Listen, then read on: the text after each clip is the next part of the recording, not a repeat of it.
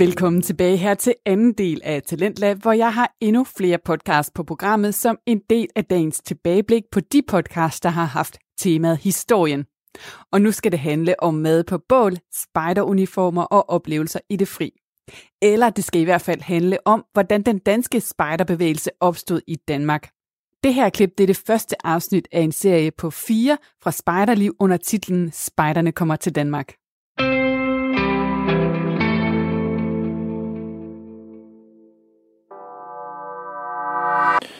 Vi starter vores historie i et københavnsk brokvarter.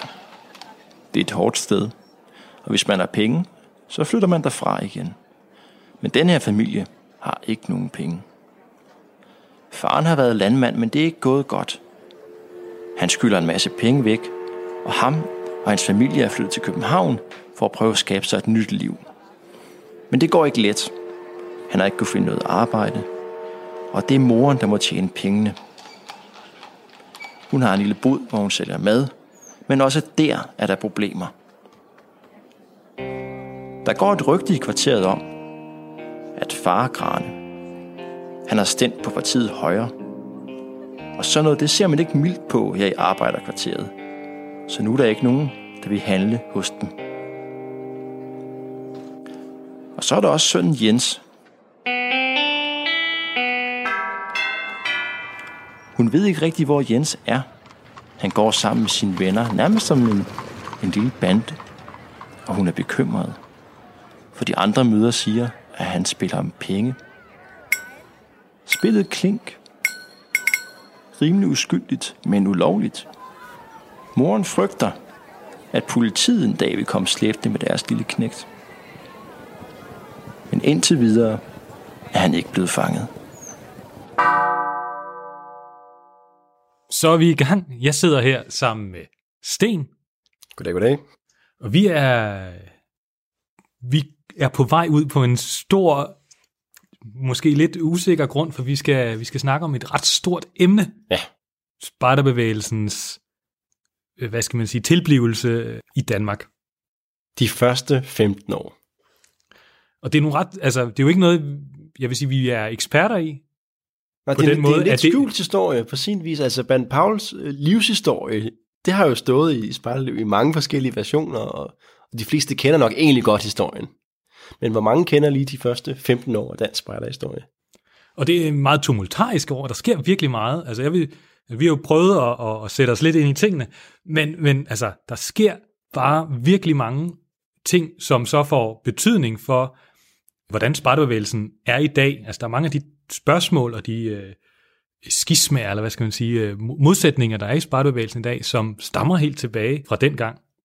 Og så foregår det jo i en, altså, i en tid, hvor der også sker rigtig mange ting, der er rigtig svært at forklare. For eksempel Første Verdenskrig, som vi nok må lige tage på tre minutter eller sådan der. altså, det, det, er jo, det er jo helt urimeligt. Ja. Ja. Øh, men det er virkelig en tid, hvor der var gang på udvikling, og der skete en masse ting. Ja, og øh, altså, vi har prøvet lige at, og, øh, nogle af de ting, vi ligesom har, har fundet svar på om sider, efter vi er begyndt at, at researche til det her. Der er jo det der, øh, man kan sige, altså hvorfor er der overhovedet flere spejderkorps i Danmark? Og hvorfor er de, altså der er KFM-spejderne, der er DDS, som jo øvrigt har øh, jubilæum i år, Ja, 2020, ja. 110 års jubilæum. Hvorfor er der egentlig to af dem? Altså, de bliver skift, stiftet cirka samtidig. Men hvorfor bliver de ikke øh, smeltet sammen til, til et korps? Når jeg sidder i en eller anden, i et festligt lag måske, og, øh, og vi på en eller anden måde kommer ind på spejderbevægelsen, eller at jeg er spejder, mm. så kommer tit spørgsmålet, men er det så øh, de kristne, eller er det de andre? Altså, man, man er ikke helt, det der med farverne, det er man ikke helt sikker på, men det er, man er sikker på, at der er en af dem, der er kristen, og der er en af dem, der ikke er kristen. Så hvorfor er KFUM-spejderne kristne? Det får vi svar på nu. Og hvad er det for en slags kristen, det så er? Fordi er det sådan folkekirke, er det indre, hvor er vi henne? Indre mission, hvor er det? Og hvorfor er DDS så ikke kristent? Altså, vi har jo lige haft i afsnit om forkyndelse, der siger vi, at øh, der i spejderloven, der, der står der noget om pligt mod Gud, og, og Ben Paul han er duty to God. Den er ikke så super meget belyst, men, men den er der til stede i Scouting for Boys. Hvordan kan man have en spejderorganisation, som, som ikke er kristen? Det, synes- det er også meget spændende, og det får man svar på når man dykker tilbage i historien. Og den, altså, så er der også spørgsmålet, hvem har stiftet spejderbevægelsen i Danmark? Altså Baden Powell stifter spejderbevægelsen sådan, i verden.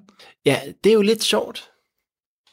Fordi øh, jeg tror også med de grønne uniform, Ja, altså der, øh, den er jo 100, der står øh, altså aller forrest næsten i alle bøger, der er der et billede af, af stifteren. hvis man har blå uniform derimod, det er som om, de snakker ikke så meget om deres stifter. Øh, der hænger ikke nogen billede af ham Nogen inde på. Holmen. Nej. Nej. Øh, og det er da også lidt mærkeligt. Så, så lad os, øh, I kan godt fornemme, vi er i gang med at grave noget dramatik op her. Lad os, skal vi ikke uh, sætte scenen, Kim? Jo, Vi skal jo rejse 110 år tilbage. Det er jo ikke så lang tid. Eller hvad? Altså, jeg forventer, der bliver 100 år. Øh, I hvert fald 90. Som minimum. Ellers vil jeg være skuffet. Øh, men det var faktisk. Altså, Danmark så anderledes ud. Helt bogstaveligt så staten Danmark anderledes ud. I 1910, der går øh, grænsen ved Kongeåen ved Kolding. Preusserne har ligesom snuppet øh, Sønderjylland i 1864, og de har altså ikke tænkt sig at give det tilbage igen. Til gengæld er Danmark jo større andre steder.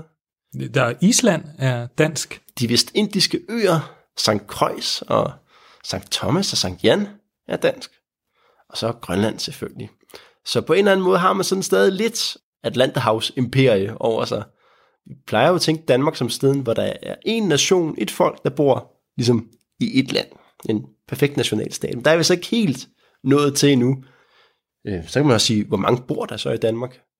Ja, nu, nu bor der vel hvad? 5,5? Vi er op, jeg tror, vi er oppe på 6, 6 millioner. 6 millioner. Men altså, dels, der røg jo nogen, da Sønderland smuttede der. Det var, det var ikke særlig godt. Så Danmark er et lille bitte land med kun 3 millioner indbyggere. Øh, det er et samfund, hvor der stadigvæk er forskel på, på høj og lav.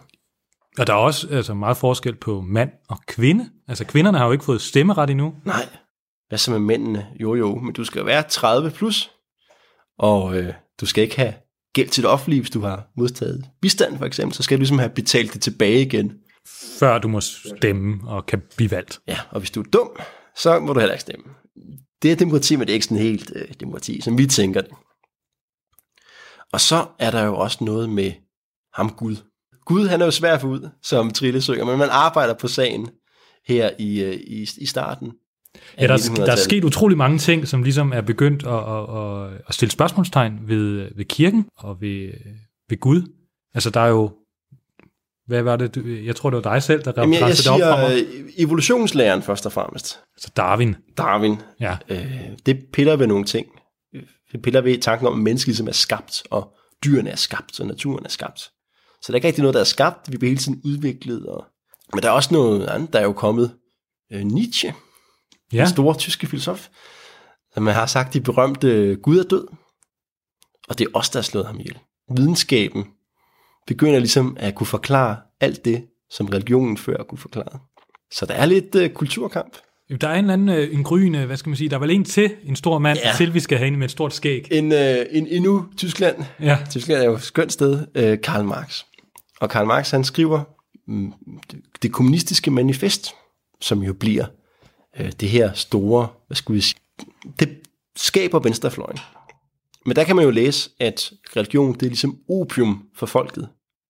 Der mener Marx, at, at hvis, hvis man nu tror meget på, at man får et godt liv efter døden, så er man ikke rigtig så motiveret til at gøre noget for at skabe et godt liv, mens man lever. Den anden tese er jo, at at det ligesom er samfundets elite, der har skabt religionen, så den kan retfærdiggøre. den de- eksisterende ja, lige samfundsstruktur, så de sidder på toppen, og de på arbejderne er i bunden. Ja. Ja, så der er, der er sådan en gryende ateisme i sådan flere forskellige lag, altså både i arbejderbevægelsen, men også sådan i måske mere lær, lærte kredse, eller hvad skal man sige. Kim, du har jo lovet, vi har lovet, men du har fået ansvaret for at lave nogle musikbider, som skal fortolke den her historie. Den første opgave, der vil sige, du har taget munden fuld, ikke? Nu skal du ligesom beskrive samfundet. Ja, det er ikke nogen nem opgave. Det er jo et stort, komplekst emne, så lad os straks koge det ned til noget meget simpelt. Samfundet dengang, det var på en eller anden måde på grænsen, tænker jeg, mellem noget, noget gammeldags og noget på vej ind i det moderne. Så øh, det jeg tænkte var, at vi kunne tage noget rigtig gammeldags, sådan noget Mozart. sådan noget, drrrring, drrrring, et eller andet, og, og bruge det. Og den der drrrring, som man er vant til fra Mozart, det hedder en Alberti specielt speciel basgang. Hvis man så lægger den over i mol, så bliver den sådan lidt mere edgy, lidt mere moderne at høre på. Hvis man så også endda giver den til en guitar, så i stedet for et klaver, så bliver den også lidt, lidt federe at høre på. Så det lyder sådan her.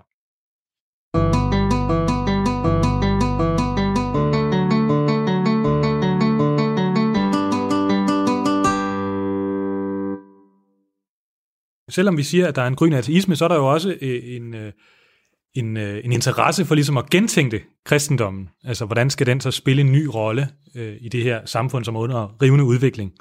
Ja, det er rigtigt. Der sker også en, en opblomstring af nogle kristne bevægelser, som vi, vi kender i dag. Ja. Øh, og, og det er igen, det er ikke noget, der sådan sker i 1910. Det har, det er, der er nogle år for inden, men de er stærke der. Men altså, vi skal lige sige, altså den vi måske, den bevægelse, vi er mest interesseret i, øh, der er mange, men den bevægelse, vi er interesseret i, det er den, der der hedder KFUM, som jo ligesom stadigvæk er en del af navnet på den KFUM-spejderne, som vi jo er. Men jeg har altid undret mig, altså jeg kan selv huske, da jeg var en, en lille spejder, og vi sådan ligesom begyndte at stille spørgsmålstegn ved, hvad er det der? Altså de andre hedder det danske spejderkorps. Det er sådan rimelig lige ud af posen. Mm-hmm. Danmark, spejderkorps, fair nok.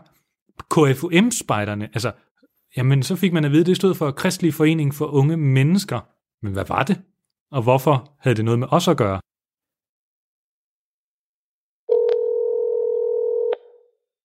Ja, for at sige det som det er, så ved vi ikke særlig meget om KFUM. Ingen af os. Heldigvis har vi en god ven, som også hedder Kim for Kim Viggo, og han arbejder i KFUM i dag. Så vi spurgte ham, og han gav os et rigtig godt råd. Han sagde, prøv at ringe til Nina. Og mens at øh, telefonen nu ringer op til Nina, så kan vi lige sige, at vi skal snakke om en meget populær præst, der var med til at gøre det københavnske KFUM til den største ungdomsafdeling i hele verden. Og så var han også på sin egen indirekte måde med til at skabe KFUM-spejderne.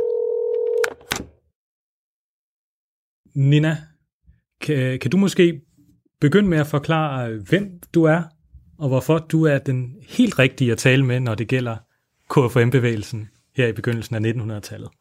Jeg er øh, medlem af hovedbestyrelsen i KFUM og og det betyder også, at jeg har sådan, har sådan en naturlig interesse for KFUM og K-bevægelsen. Og udover det, så har jeg øh, skrevet en speciale, både om øh, brudet mellem KFUM og KFK og Indre Mission i 1978, og så har jeg også skrevet en speciale i teologi om Alfred Ricard, som er sådan den mest markante figur inden for KFM-bevægelsen.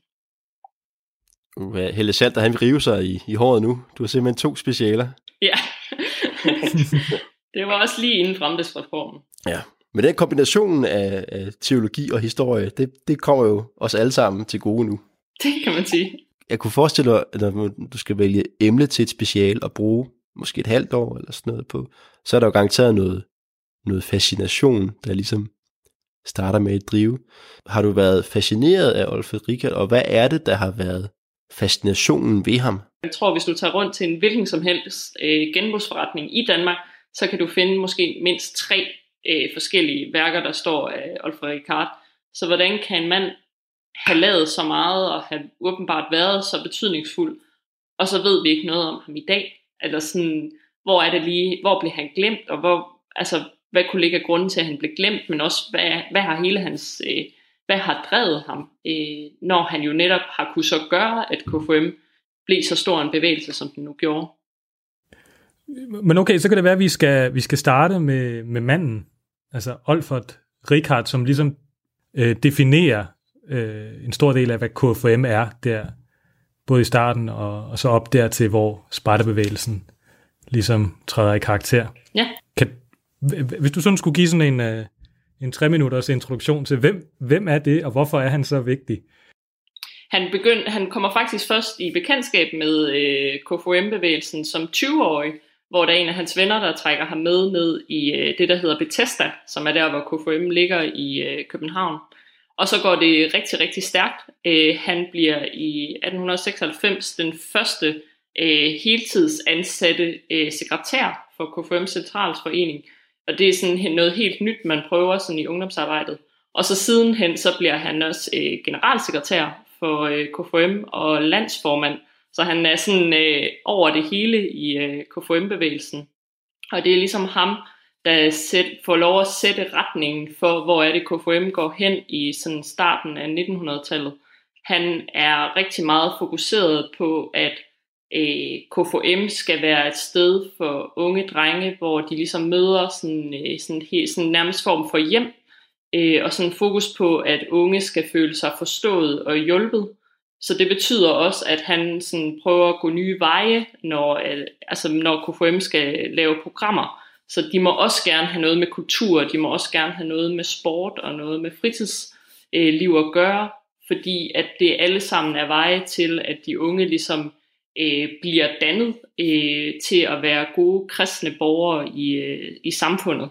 Og så har han sådan et rigtig stort fokus på at rejse, så han rejser både rigtig meget rundt i Danmark og er med til at få startet KFM rundt i, i hele landet, men han rejser også øh, rigtig meget i udlandet, især også i forhold til tiden. Så er han, øh, han er både i Berlin og i USA og i Japan og i England, og alle de der steder, der trækker han, øh, sådan, får han inspiration, som han også tager med hjem øh, til den danske KFM-bevægelse. Altså hvor... Øh... Ja, måske kan vi, øh, fordi det lyder jo alt sammen meget fornuftigt, altså hvilken organisation vi ikke gør det. Hvad var KFM før Olfert Rikard måske? Det er måske også meget sjovt. Altså, hvad er det, der gør, at det ligesom blomstrer helt op? Altså, han kan tilføre det noget nyt. Men før øh, Alfred Ricard, så er øh, KFM, altså det udspringer jo, eller starter jo som en del af, altså som bliver en del af Indre Missions ungdomsarbejde, og noget af det, som øh, Ricard han ligesom øh, kan tilføre, det er at hele sådan, øh, sådan aktuel eller relevant forkyndelse, som er jo, og så hele det her kulturelle program, som samlet set gør, at, øh, at KFM blomstrer. Ricard, han er jo, øh, han er jo lidt fransk aner. Det er jo godt, det, vi får betonet navnet rigtigt. Han er jo efterkommer af franske hugenoter, ikke sandt, som var en form for protestanter, kalvinistiske protestanter, der blev smidt ud af Frankrig. Øhm, hvad, hvad, hvad, hvad var hans baggrund? Hvor, øh, hvad for sådan type hjem kom han fra? Han kom fra sådan et øh, borgerskabs embedsmands øh, hjem, og det er jo også det, der ligesom præger, det er også derfor, altså øh, i starten, det, altså han får jo sådan fat øh, rigtig meget i borgerskabet, også. Det han sådan ligesom starter med KFM, øh, sådan ud fra det han sådan, hele hans tankegang er, men han lægger også øh, rigtig meget vægt på, at KFM skal være for alle, så noget af det, der også er sådan, og også er med til at få KFM til at få den her øh, succes, det er, at han lægger vægt på, at KFM skal være et sted for alle samfundsklasser. Så der skal både komme nogen fra arbejderbevægelsen, der skal også komme latiner og borgerskab øh, ind i KFM, og så skal det ligesom være et sted, hvor man mødes alle sammen og er lige i det her møde med hinanden. Når du siger latiner, så er det ikke folk fra Latin, Latinamerika, men, for, men drenge, og der går i latinskole. Ja, præcis. Ja. Ly- lykkedes han med det? Det gør han. Øh, han lykkedes rigtig godt med det, og KFM, øh, nu skal jeg se om jeg, øh, bliver også, øh, er også i starten af 1900-tallet, der er det den største bevægelse i, altså sådan øh, i 1903, der bliver det den største afdeling i hele verden. Så på den måde lykkes det jo rigtig, rigtig godt. Og man snakker også om, at i starten af 1900-tallet, der går KFM til at være fra sådan ikke rigtig at have en plads i sådan kirkelivet, til at være sådan den fjerde retning inden for øh, sådan kirke, kirkeligt set, eller kirkelandskabet. Men jeg tænker, der er jo nogle ting, der understreger, hvor populær mand han var. Det ene var hans øh, forfatterskab. Mm. Han er jo virkelig en, en bestseller. Og der tænker jeg så kan du give nogle ord på den bog? Jeg tror, den hedder Ungdomsliv. Nu laver vi spejderliv. Han skrev så Ungdomsliv. Øh, at det er en øh, helt øh, vanvittig populær bog. Øh, den øh, bliver solgt i 1000, øh, 123.000 eksemplarer. Det der jo svarer til øh, 36 oplag, og det er altså over en periode på sådan knap 30 år. Altså i de der 30 år, der er det sådan, det er gaven, man giver til konfirmander. Det er nærmest alle Danmarks konfirmander, der får et værk af ungdomsliv øh, stukket i hånden. Det er en populær mand. Meget. Og øh, en bestsellerforfatter. Og så tænker jeg også, at øh, det her øh, sted, der hedder KFM-borgen, fortæller måske også lidt en historie om, sådan ligesom hans, hans format. Og, og vi kunne godt tænke os at snakke lidt om KFM-borgen, fordi det var der, hvor spider, KFM-spejderne ligesom har deres arnested. Så øh, kan du knytte et ord til, øh, hvad er øh, KFM-borgen for et sted? Jamen det er jo, øh, det er jo altså, man kan sige, det er først og fremmest et foreningshus. Øh, det blev, øh, sådan, der blev nedlagt øh, grundstenen til den, det kom i 1898, og så i 1900, øh, der øh, blev det indvidet. Og det er sådan et, øh, øh, et hjem, tror jeg, er den bedste måde at forklare, øh, forklare borgen på. Det er, sådan, det er et sted, hvor det var et sted, hvor dem, der kom i KFM, ligesom kunne føle sig hjemme, og der var ligesom, der var alt. Altså, der var gymnastiksal, der var læsestue og restauration og lejligheder, og hvor Ricard han blandt andet boede i en af de her lejligheder. Og det var sådan et sted, hvor at, øh, man kunne være ligesom forskanset fra hele omverdenen. Altså det var en måde at kunne være i byen på, men uden at man på, på en eller anden måde også skulle blande sig med byen, og hvor man så også fik hele, sit, hele ens, ens liv foregik der.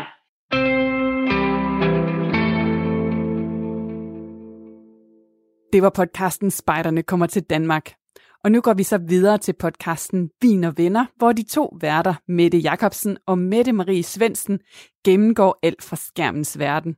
Og det gør de gerne med et glas vin i hånden. I det her afsnit, der handler det om historiske film og blandt andet om stumfilm.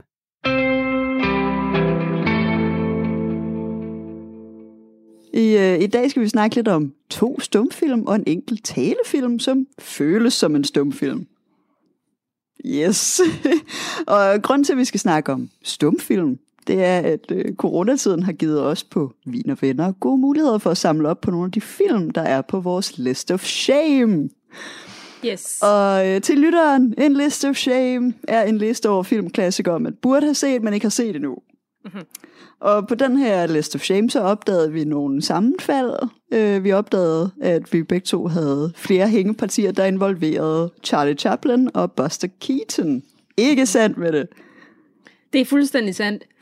Øhm, altså, det er jo nærmest at, lidt at tage tingene i forkert rækkefølge, fordi nu har vi set så mange film, som tydeligvis er inspireret af de her film. Mm, det er og nu det. ser vi så dem øh, efterfølgende, kan man sige. Og så kan vi, så kan vi se, hvor inspirationen til mange af, vores, af de film, vi har set i nyere tid, kommer fra. Øh, og, og det, ja, det, det er skamfuldt, man ikke har fået det, fået det set før. Øh, det er, øh, det ville være passende, hvis hende der, den der sure nonne fra Game of Thrones gik bag ved os. Med den der klokke der. Ja, ja. Shame. Øh, så øh, så det, har, det har vi fået rettet op på her over de sidste par dage. Øh, så øh, jeg har også gået lidt ud over pinden, som jeg faktisk kommer til at se nogle flere stumfilm, fordi jeg er blevet Ej, helt stumfilm spidt nu her. Nej, hvor er det nice. Det lyder så godt. Jeg glæder mig til at høre, hvad du har kastet dig ud i. Ja, men det det, øh, det kan vi tage. Yes. Skål! Skål og velkommen.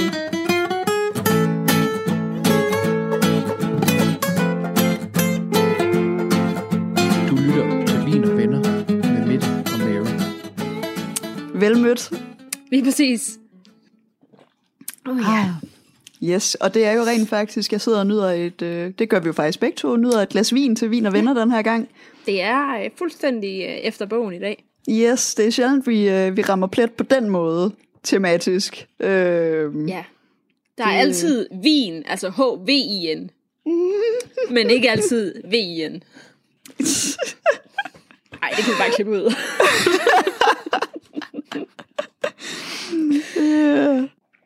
Ej, men Mette, du har jo du Ja. har faktisk i, i dagens anledning, nu hvor vi skal snakke lidt om, om to stumfilm, Ja. plus lidt ekstra, så har du forberedt noget om, om lyd til os Ja, i det dag. har jeg.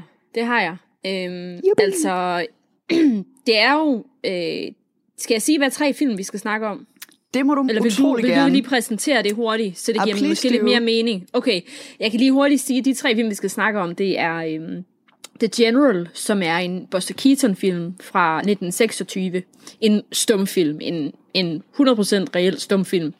Øh, så er det City Lights, en Charlie Chaplin-film fra 31, som er en stumfilm på en måde, fordi der ikke er noget øh, optaget dialog i. men øh, den, er, den udkom efter, at egentlig at der var kommet lyd på film. Så det er et bevidst valg, at City Lights er uden øh, optaget dialog. Mm. Øh, og The Dictator, som er fra 1940, er er sådan set ikke en stumfilm på nogen måde. Der er både dialog og, og, og soundtrack. Øh, men, øh, men den er jo med Charlie Chaplin i hovedrollen, så han bruger mange stumfilms øh, elementer i den. Øh, og især, synes jeg, i starten af den øh, virker meget som en stumfilm. Øh, men når det, som jeg tænker på, nu er jeg meget øh, ny i stumfilmsgenren. Jeg har ikke set særlig mange stumfilm. Så derfor, når jeg sidder og ser den, så, sidder, så sad jeg i starten og tænkte på, hvorfor var der egentlig ikke lyd på? Øh, fordi, øh, altså for eksempel den, fra The General fra 1926, altså øh, der fandtes jo gramofonplader, der fandtes øh, radioprogrammer fra, fra den tid. Mhm. Hvorfor mm. var det så svært at, at kombinere de to ting? Ja, yeah, Levende det er billeder godt og, spørgsmål. og, og lyd. Altså det, det sad jeg bare og tænkte på. Jeg tænkte, hvad, hvad, øh, jeg synes, levende billeder er, må være det, det sværeste at lave, og, og radio og lyd har, har man kunne optage længere tid end levende billeder. Hvorfor kunne man ikke kombinere de to? Hvad var der så svært ved det? Og så tænkte jeg, at jeg ville lave en lille smule research på det. Øh, og øh, det, som man skal huske på som det første, når man ser de her stumfilm, hvor der er musik på, når man ser dem, det er, mm. det var der jo ikke oprindeligt. I mm. den, når, man, når man så filmen, I gik i teateret og så filmen, så ville der jo skulle være et liveorkester til at spille musikken. Ja. Yeah. Så det vil sige, det er ikke kun dialogen, der ikke var der, det er også soundtracket var der ikke. Så mm. det skal man huske på, fordi man kan godt sidde og tænke, der er jo musik, hvorfor kan der ikke være dialog? Jamen, der var heller ikke musik. Så det mm. var så op til det enkelte teater og have et orkester, der spillede musikken. Og så til mange film var der jo skrevet musik, så det passede. Og ellers, ja. i nogle af de tidlige film var der ikke, så måtte orkestret jo bare spille, hvad de synes, der passede lidt ja. til. Øh, ja, nu sker der noget sørgeligt, nu sker der noget oh, sjovt. Og, ja. ja. Sad violin. Øhm, men altså det er ligesom den ene ting, at der var ingen lyd overhovedet. Der var ingen, for der var, ikke, der var ikke teknologi til at lave noget lyd på selve filmrullen. Altså det var kun billeder. Øhm, og øhm, ja, altså noget andet var, at det var egentlig ret øh, nemt og altså, det var egentlig ret nemt og oplagt, at der ikke var lyd på, fordi de her teatre, der skulle vise filmene, de havde jo ingen lydsystemer. Mm-hmm. Altså selv hvis der havde været lyd på, så havde teateret, der modtog filmen, ikke haft nogen måde at afspille det på. Altså der var ikke højtalere i de her teater. Mm, øhm, yeah. Og, øhm, og en anden fordel ved, at der ikke var lyd på, var, at så kunne det jo også fungere i alle lande. Mm. Altså en film var jo med, som udgangspunkt international, fordi det eneste, du skulle lave om, det var plakaten med titlen på øh, så, øh, så, så, så var den jo sådan set klar til hele verden. Der var ikke noget, der skulle synkroniseres eller noget som helst. Så det var en anden fordel. Det gjorde det mega nemt at distribuere de her film. Det var bare ren billedside, og så måtte teateret selv stå for musikken, og så skulle der laves en plakat om. Så det var jo også mange fordele ved, at der ikke var lyd på. Mm, øhm, yeah. men, men det, som der egentlig var den store årsag til, at der ikke var lyd på, det var, at det, det var mega svært at synkronisere de to ting. Man kunne sagtens optage billede og lyd, men det var helt vildt svært at synkronisere det. Mm. Så, og man kan godt, hvis man har prøvet at se en YouTube-video, hvor lyden er en lille smule ude af synk, det kan være et splitsekund, så ved man, hvor irriterende det er. Altså det ødelægger det hele, oh, yes. og der skal ikke mere end et splitsekund til, så er det ødelagt. Så er det øhm, super træls. Så, så længe at det ikke kunne køre på samme rulle, så var det et ret stort problem. Øhm, hvis man forestiller sig, at at nu at vi optog øh, lydsporet på en gramofonplade, så man havde filmrullen, og så havde man gramofonpladen, så ville det jo så betyde, at, at det her teater, der skulle vise filmen, ville modtage en filmrulle og en, en øh, gramofonplade. Og så skulle denne her øh, arme mand, som øh, arbejdede øh, med at, at fremvise filmfremviser, nu kan jeg glemme, hvad det hedder det, det filmfremviser, sådan projectionist, eller sådan noget hedder det. Nå, det er lige meget, så skulle han øh, jo øh, ene mand, det var tit kun en mand, der var på arbejde til at lave det, skulle han jo så starte en film og starte en gramofon på helt det rigtige tidspunkt. Uh, øhm, uh-huh. Og som sagt, et splitsekund er nok til, at du, du føler, at det bliver sådan noget meget skørt noget. Øh, og de første øh, filmfremviser, de kørte jo ud med håndkraft. Det vil sige, at så skulle han holde den helt rigtige Åh, øh, øh, hastighed, Ej, øh, som svarede til gramofonens afspilningshastighed. Plus at dem, som ikke var hånddrevet, de var heller ikke konsekvente. Altså afspilningshastigheden var slet ikke konstant. Så det, og plus at en filmrulle kan udvide sig en lille smule, mens den bliver afspillet. Så det vil sige, hvis du tager The General, den kunne måske variere med nogle sekunder, så længe det alt efter, hvornår den blev afspillet. Øh, og de sekunder kom så i løbet, løbende i løbet af filmen, så kom der et splitsekund ekstra der, fordi filmrullen lige udvidede sig lidt, og så er du jo ude at synke med lyden allerede der. Så man kan godt forestille sig, at hvis det er på to forskellige medier, det er optaget, så er det utrolig svært. Og man kunne ikke optage det på andet end to forskellige medier i starten. Øhm, så ja, det, det er en, en, en stor, øh, stor del af forklaringen. Øhm, og så er der også en anden del af det, det er at for eksempel sådan en som The General, jeg ved ikke, om man kan forestille sig, øh, den, det er jo stort set alt sammen på location, ligner det i hvert fald. Altså, øh, hvad, hvad lyder op, lydoptagelsesudstyr man ville have haft dengang, man kunne have taget med rundt. Altså, hvis man skulle optage noget dengang, så var det jo et lydstudie, ikke? Altså, så mm. man har heller ikke kunne haft noget, man sådan rigtig kunne tage med rundt Ja. øh, til at optage med. Øh, og så var der også den del af det, at hvis man skulle optage øh, i marken og sådan noget, optage i studier, så skulle kameraerne, de larmede jo helt vildt. Så skulle de jo bag nogle, nogle lydsikre, noget lydsikre glas og sådan noget, før man overhovedet kunne høre, hvad skuespillerne sagde, hvis man skulle optage det. Og det er sådan noget, det man begyndte at gøre senere. Altså, øh, Øh, for eksempel med The Dictator og sådan noget, så der, det, det er stort set alt sammen optaget i et studie, sådan så at kameraerne kunne være bag ved sådan en, en lydsikker øh, væg. Øh, og så, så det er jo ligesom udfordringer af grunden til, at det ikke var sådan. Øh, og, og den første løsning på det, øh, uden det bliver særligt teknisk eller noget, det hed The Vitaphone, eller vi, Vitafonen, mm. øh, som kort fortalt er et system, der gjorde det muligt for, at man kunne i et, i, altså, i et filmstudie øh, trykke optag på samme tid på at optage lyd og billede. Uh. Og så det vil sige, at de optog stadigvæk på to forskellige medier. Det var stadigvæk en disk, man optog lyden på, og film, man optog filmen på. Mm. Øh, men så var det simpelthen en motor, man havde opfundet, der kørte de to ting i samme hastighed. Sådan så at filmen og lyden blev optaget i samme hastighed, og, og også en motor, man opfandt til, at når det så skulle afspilles, så var det den her motor, der stod for at afspille lyd og film i samme hastighed. Mm-hmm. Det var Ja. den første løsning, som man så brugte i mange år, indtil at lyden var på selve filmen. Okay, ja. Ja, Ah. altså jeg er ikke så teknisk, men det er sådan, jeg har forstået det. Øh, så så den, den løsning brugte man i, jeg tror i de første 7-8 år, at der var lyd, indtil man opfandt noget, der var smartere. Ah, practical. Øhm, så, så det var bare lige sådan lidt om, hvorfor det var så rimelig udfordrende at Ja. kombinere to medier, som man skulle synes, man godt kunne kombinere. Ja, man forstår godt, hvorfor det er, at der var en vis skepsis i starten, da at man Ja. ja. skulle gå over til, øh, til talefilm, Ja, efter, øh, efter så mange udfordringer med at, at kunne altså at synkronisere. lige Det har da præcis. godt nok været noget, der er umuligt at få et godt øh, ja, produkt ud af det. Ja. Et godt resultat. man har prøvet i starten med noget af det, jeg snakkede om der med at så optage det for sig, og så skulle de stå i, bio, i biografen og få det til at passe og sådan noget. Det var et helvede. Mm. Øhm, men man kan sige, det er da bare vores store gave til os som filmseere, at det ikke kunne lade sig gøre, fordi så har vi alle de her fantastiske film, hvor der ingen dialog er optaget, hvor man er nødt til at fortælle historien visuelt. Mm-hmm. Og det ville vi ikke have haft, ellers garanteret måske i hvert fald. Altså, så, så ville det jo have været fristende at sætte noget dialog på måske. Så mm-hmm. altså, det er jo en gave til os alle sammen, at, at uh, de her tekniske um, begrænsninger var der på en eller anden måde. Ja, jamen det er rigtigt. Så levende, som det bliver rent visuelt. Når Ja, det er, at man ikke kan øh, fylde, fylde hullerne ud med dialog. Det er jo... Ja. Øh, ja, jamen det, det er en helt anden verden at komme ind i, end, altså det. i stumfilmsverdenen. Og nu, nu, jeg har det på samme måde som dig. Det tog mig mange år, før jeg tænkte, stumfilm, det er da noget, jeg skal se. Øh, fordi det, det, jamen jeg ved ikke, det var lidt afskrækkende til at starte med. Øh, og nu det er jo bare, det er jo fantastisk øh, sådan visual comedy, det øh, på, på, sit, på sit højeste, altså. Det er virkelig en, ja, det er virkelig en gave, at, øh, at sidde og se de her øh, gamle stumfilm i dag. Det er jo Ja, fantastisk. det er det godt nok. Men det var også det, det jeg først tænkte, det var, nu er jeg, på, nu er jeg lidt på uh, ukendt grund, når jeg skal se stumfilm. Men så, nu mere jeg så det, nu mere var det bare sådan ikke ukendt grund alligevel. Mm. Altså fordi, som sagt, der er så mange ting, der, der, der kaster minder til andre ting, man har set.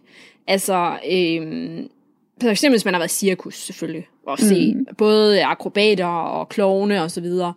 Men øh, også sådan noget som, altså noget, jeg har virkelig vokset op med, det er jo Mr. Bean.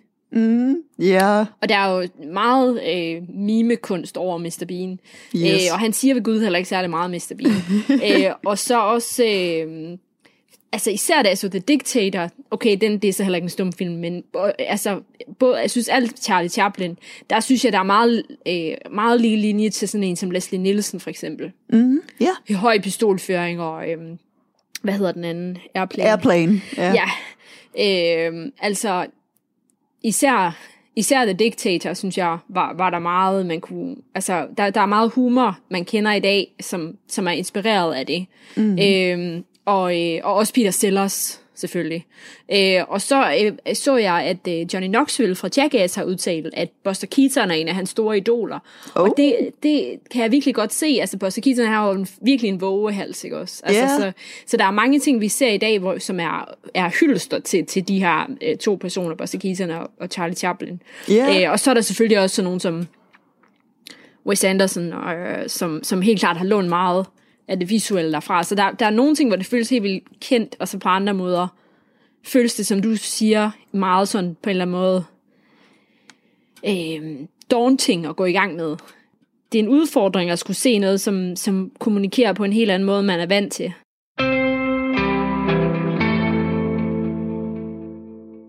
Det var podcasten Vin og Venner. Og nu skal vi så til podcasten Æstetisk Kontemplation med Alexander Kirkegaard Holst Hansen og Kasper Lovén Sønderby. Alexander er skolet i litteraturen, og Kasper er rundet af en samfundsfaglig baggrund, hvilket bringer to forskellige temperamenter og tilgange til kunsten frem. Og i det her afsnit, der zoomer de ind på fortællingen om en af de største græske tragedier nogensinde, nemlig den om kong Ødipus.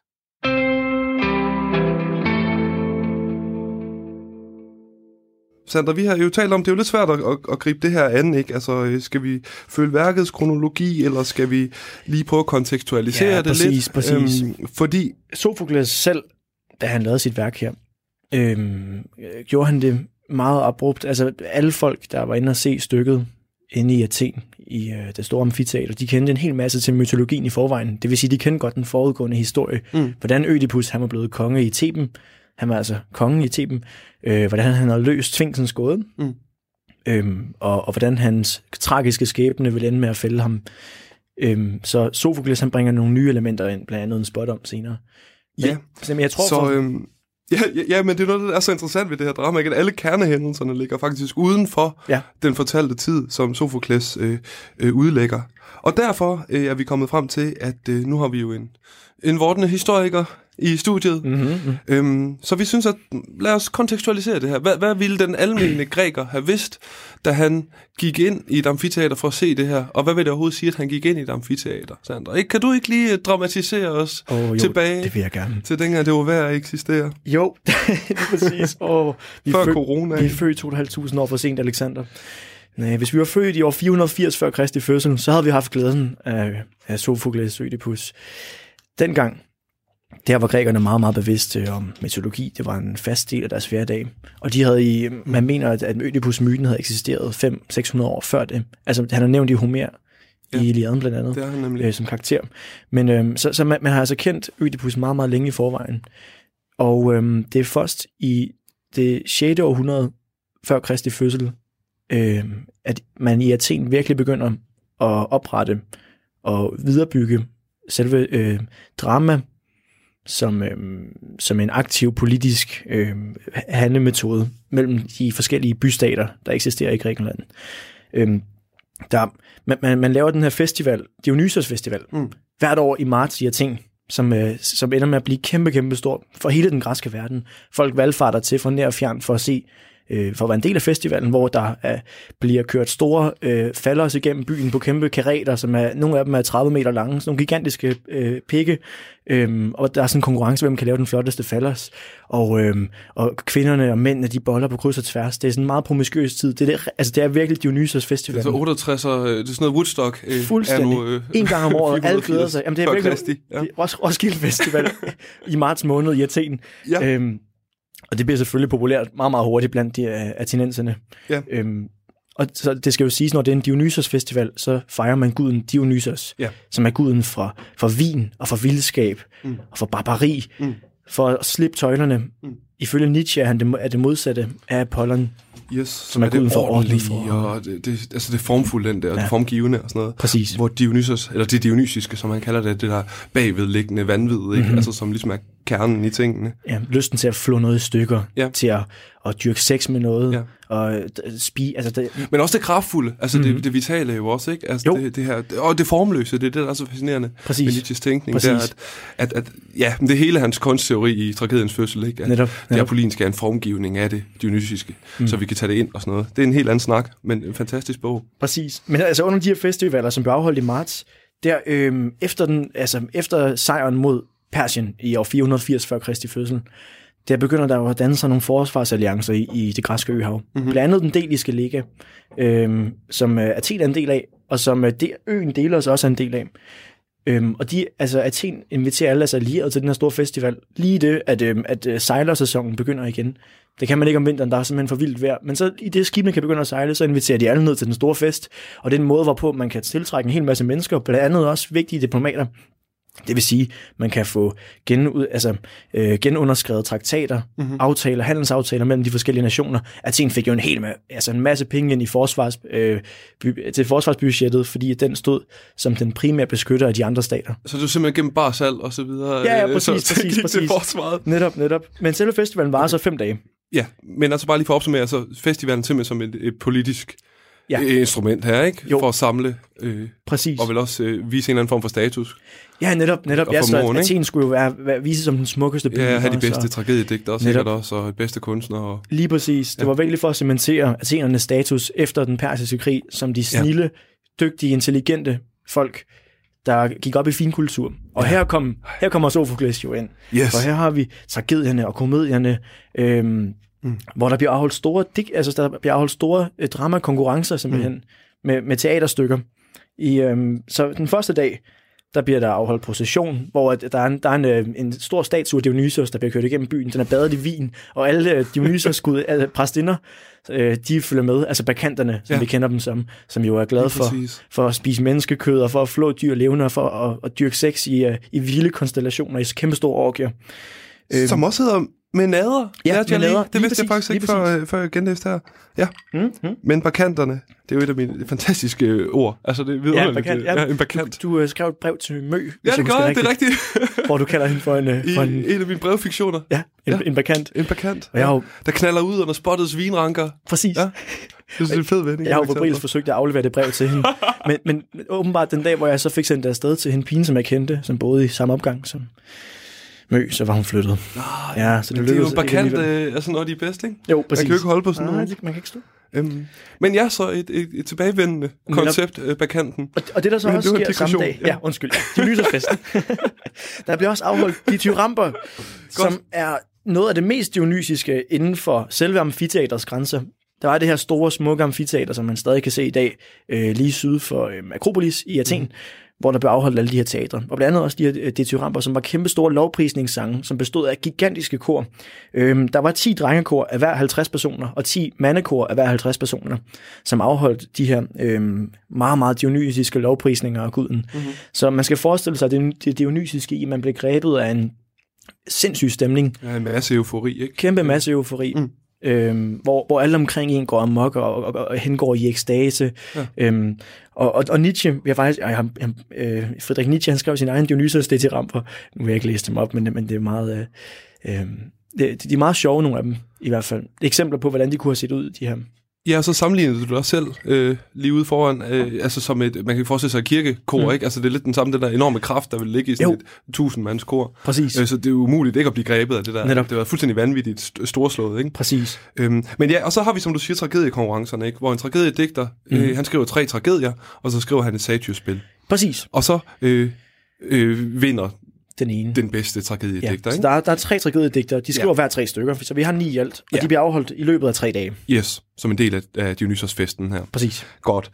Og det er så her, hvor vores ven kommer ind i billedet, Det ikke? er det nemlig. Øhm, Fordi det er jo også svært at datere sådan nogle ting her, ikke? Jeg, jeg har noget med 430 cirka, før det passer. Kristi Det passer, fødsel. har ret. Øh, sådan plus minus er det nok deromkring, at Sofokles Ødipus er blevet til, Mm-hmm. og har været en del af konkurrencen. Sammen med, Sander, det er jo dig, der er vores Ja, historieekspert. så er Marie Skylders, Ja. som lavede øh, de syv mod Theben. Ja, som er den eneste, man har tilbage af hans. Ja, præcis, Ja. præcis. Som øh, vandt konkurrencen, kan vi lige så godt sige nu. Sofokles Ødipus vandt altså ikke Ja, det konkurrencen. er altså kun to Ja, vi står altså med den næstbedste her, åbenbart. Ja, vi gør. Ja. Øhm, jeg, jeg, jeg, jeg, altså ham her, Otto Foster, oversat min, han mener, at det, er, det skyldes de to andre, altså Antigone, de to andre i øh, Sofokles tragedie, Antigone okay. og øh, hvad fanden er den anden hedder, Ødipus, øh, den der foregår efter. Ja, i kolonna. Øh, ja, præcis. Godt. Ja. Ødipus i Kolonis, ikke? ja, at han synes simpelthen ikke, de er lige så stærke som den her. Nej, men det er de jo egentlig heller ikke. Jeg har kun læst Antigone. Mhm. Mm-hmm. synes faktisk, den er meget fed. Jeg har læst den i Kolonis der. Har du det? Ja. Nå. Der går han ind for, altså der, øh, der er han simpelthen nået erkendelsen. Ja. Så den er mindre dramatisk, men han har så til gengæld nået den erkendelse, at, øh, at eksistensen er lidelsesfuld, fordi at øh, alt kød det forgår, og fordi vi skal dø. Ja. Det, det er jo meget sjovt. Som han faktisk også skyder hen mod her. Mm-hmm.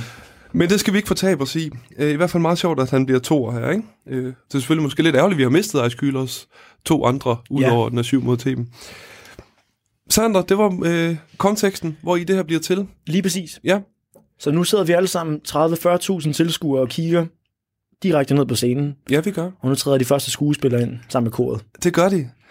Og øhm, ja, skal vi bare gribe til det her, og så kan vi tale lidt om Aristoteles undervejs måske. Ja, det synes jeg. Øh, fordi den store kanon Aristoteles, der han skriver poetikken, hvor han, øh, altså det første litteraturteoretiske skrift, kan man sige, det der grundlægger strukturalismen, og Mm. øh, han er jo en videnskabsmand, der begynder at anskue tragedien og litteraturen formelt, ikke? Hvordan fungerer en tragedie? Ja. Faktisk det, der interesserer Sådan ham. i system. Ja, det gør han nemlig. Øhm, som jeg tænkte, at den, den er svær at komme udenom, fordi at, at han nævner nemlig Ødipus her som et kerneeksempel igen og igen. Ja. Men han er sgu også en gammel idiot nogle gange, Jo, det er han jo, ja, Så for, ja, ja. Altså, lad, os, lad, lad os bare lade ham komme lidt ind en gang imellem, når, han, når der er noget begavet. Det er godt. Øhm, Det synes jeg. og så lad os komme i gang med øh, kong Ødipus. Fedt. Ødipus Rex. Jamen, skal vi ikke starte med prologen, Alexander? Vi starter med prologen. Fantastisk. Øh, Det er jo en fast del af tragedien. Ja, og så får vi nemlig den her form, som øh, Aristoteles han, øh, han ligesom strukturerer. Ikke? En, Mhm. mm-hmm. Et godt øh, drama, en god tragedie, det starter med en prolog. Og her i Ødipus, øh, i en prolog kan man sige, den er udgjort af øh, en monolog eller en dialog, Ja. der ligesom sådan forgriber handlingen og hændelserne. Sådan et ekspositionsstykke, kan man sige, ikke? der s- slår tonen an. Lige præcis. Så vi har to personer her. Vi Ja. har kong Ødipus, som mm. på det tidspunkt har været konge af, Theb- øh, af Theben Ja. i en del år. Han har fået fire børn, Ja. og han har hersket. Der har været stor lykke i byen, men lige Ja. pludselig er byen blevet ramt af en forfærdelig sygdom. Ja, øh, og han bliver jo netop konge, fordi han løser sfinksens gåde. Ikke? Ja. Øh, der har jo siddet den her sfinks på øh, øh, ved, ved, ved, Bymuren. ved bymuren, ikke lige Ja. præcis. Øhm, på en sten ude foran, og har nægtet folk indrejse og udrejse, hvis de ikke kunne svare på gåden. Og hvis, så frem de ikke kunne svare på den, så ville den simpelthen æde dem, ja. Trække med ned i dybet og spise dem. Men øh, ja, det er meget sjovt. Ja, skal vi lige have den af vejen, eller hvad er den der åndssvage Jo, gåde? Altså, jo, jo, lad os da gøre det. Fordi at... Øh, Så mange år tilbage, der kommer Ødipus til byen, inden, mm. han, øh, inden han bliver konge. Øhm, og øh, så bliver han præsenteret foran Sfinksen. Yes. Og grækerne er jo vilde med kløgtige mænd, der kommer til magten på spidsfindige måder. Ja, det var tænderne igen, ikke? ja, ja, præcis. Mm. Så øhm, Ja, rationel og klog. Mm. Alexander, skal vi ikke lære, du Sfinksen? Er jeg svingsen? Ja, okay. Så kommer du gående der som Ødipus. Jeg kommer gående, ja. Du har lige myrdet en, som du ikke helt ved, hvem er. Jeg har Men lad en eller mand. Ja. Jeg ved ikke, hvem den mand er. Og jeg kommer Nå. gående ned til byporten. Og så sidder jeg her med min... Øh, hvad, er det, hvad er det egentlig for dyrekrop, den har? Det må du også vide som mytologisk. øh, Er det, Ja, det er en løve. det er en løve? Mhm. Mm-hmm. Okay, så sidder jeg der. Og så siger jeg, hvad for et væsen kan færdes på jorden på to eller fire? Selvom det stemme er en, og på tre dage, og på tre det sig frem kan bevæge. Ene af alle det lever omskifteligt midt i naturen, enten på jorden, i luften, på havet, men når på de fleste ben det bevæger sig frem, er det styrke i lemmerne svagest. Åh oh, ja, fantastisk. Så med andre ord, hvad er det, der først går på fire ben? Dernæst på to ben, Ja. og til sidst på tre ben. Ja. Og Og, hvis stemme aldrig forandrer sig. ja, og hvis det aldrig forandrer sig. Og jeg er jo jeg er den kløgtige unge Ødipus, så med, den svul, med de svulmede fødder, så det, det går hurtigt op for mig. Ah, det er sgu da mennesket. Ja, Så det siger jeg til svinksen. Og så med jeg mig ud over- Og menneskehovedet og vingerne. Ja, så forsvinder, så forsvinder svinksen. Han kaster sig selv i dybet i afgrunden. Yes. Og så, te, og så Teben endelig frigjort. Der skulle simpelthen ikke mere til at blive konge. at løse den her. det var da jo en elendig oversættelse, du har der. Det var noget sindssygt kringlet at læse op. Ja, præcis. Øhm, nå, lad nu det ligge.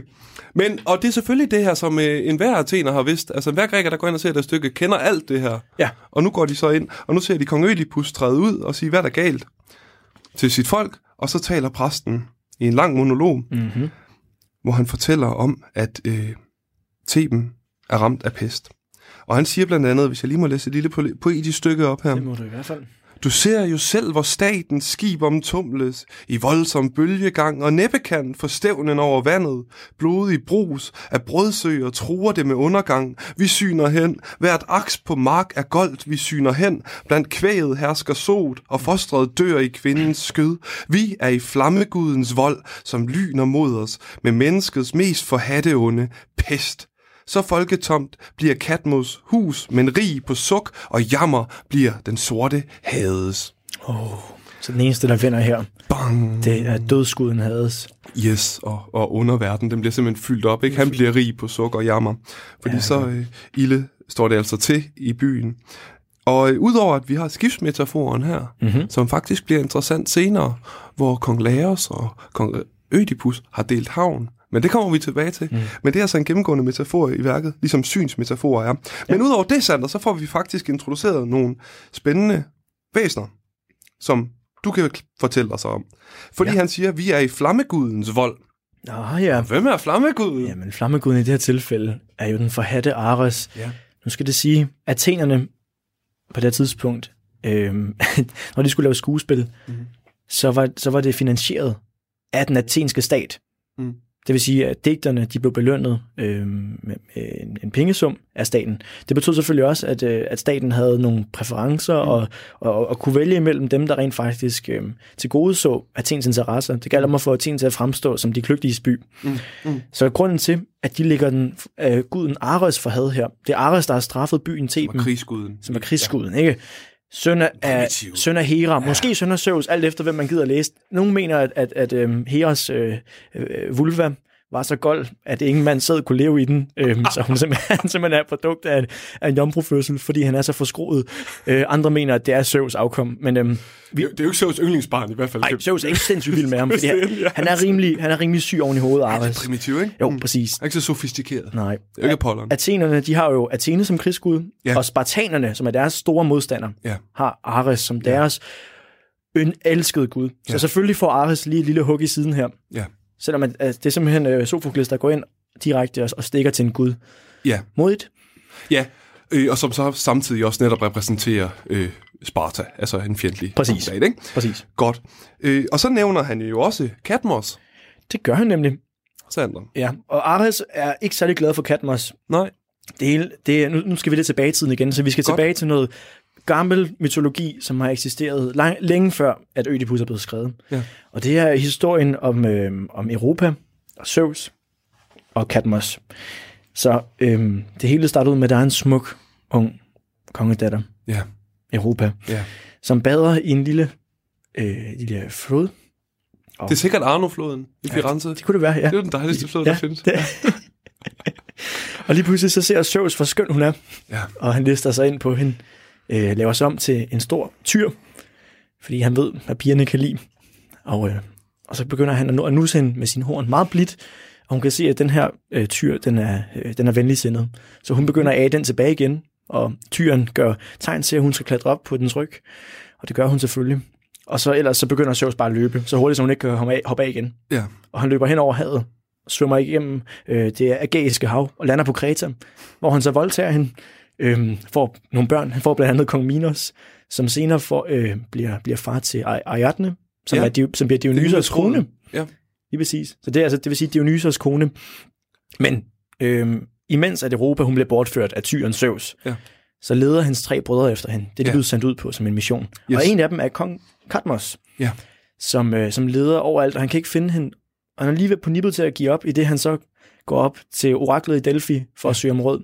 Og oraklet i Delphi er der, hvor Gaias viden flyder ud. Det vil sige, hvor alle sandheder på alle spørgsmål, de på forhånd er kendte, og man kan spørge oraklet, mm. og så vil, altså det er så Apollons orakel, Ja. der vil fortælle en sandheden. Som jo er et medie, kan man sige, mellem guderne, ikke? Og, Præcis, og det- mennesket. Det eneste bindeled øh, kommunikationsbindeled mellem mennesker og guder Ja. netop. Som også er noget, vi vil komme tilbage til. Præcis. Mm. Øh, og Kappen spørger så, "Hva- hva- hvordan, hvad fanden skal jeg finde min søster? Ja. Oraklet svarer, det, du skal kigge op på det der, Ja. jeg tror Zeus han ligesom har gjort sit. Ja. I stedet for, så skal du finde den første ko, du ser. Og der, hvor du ser den ko, der skal du grundlægge en by.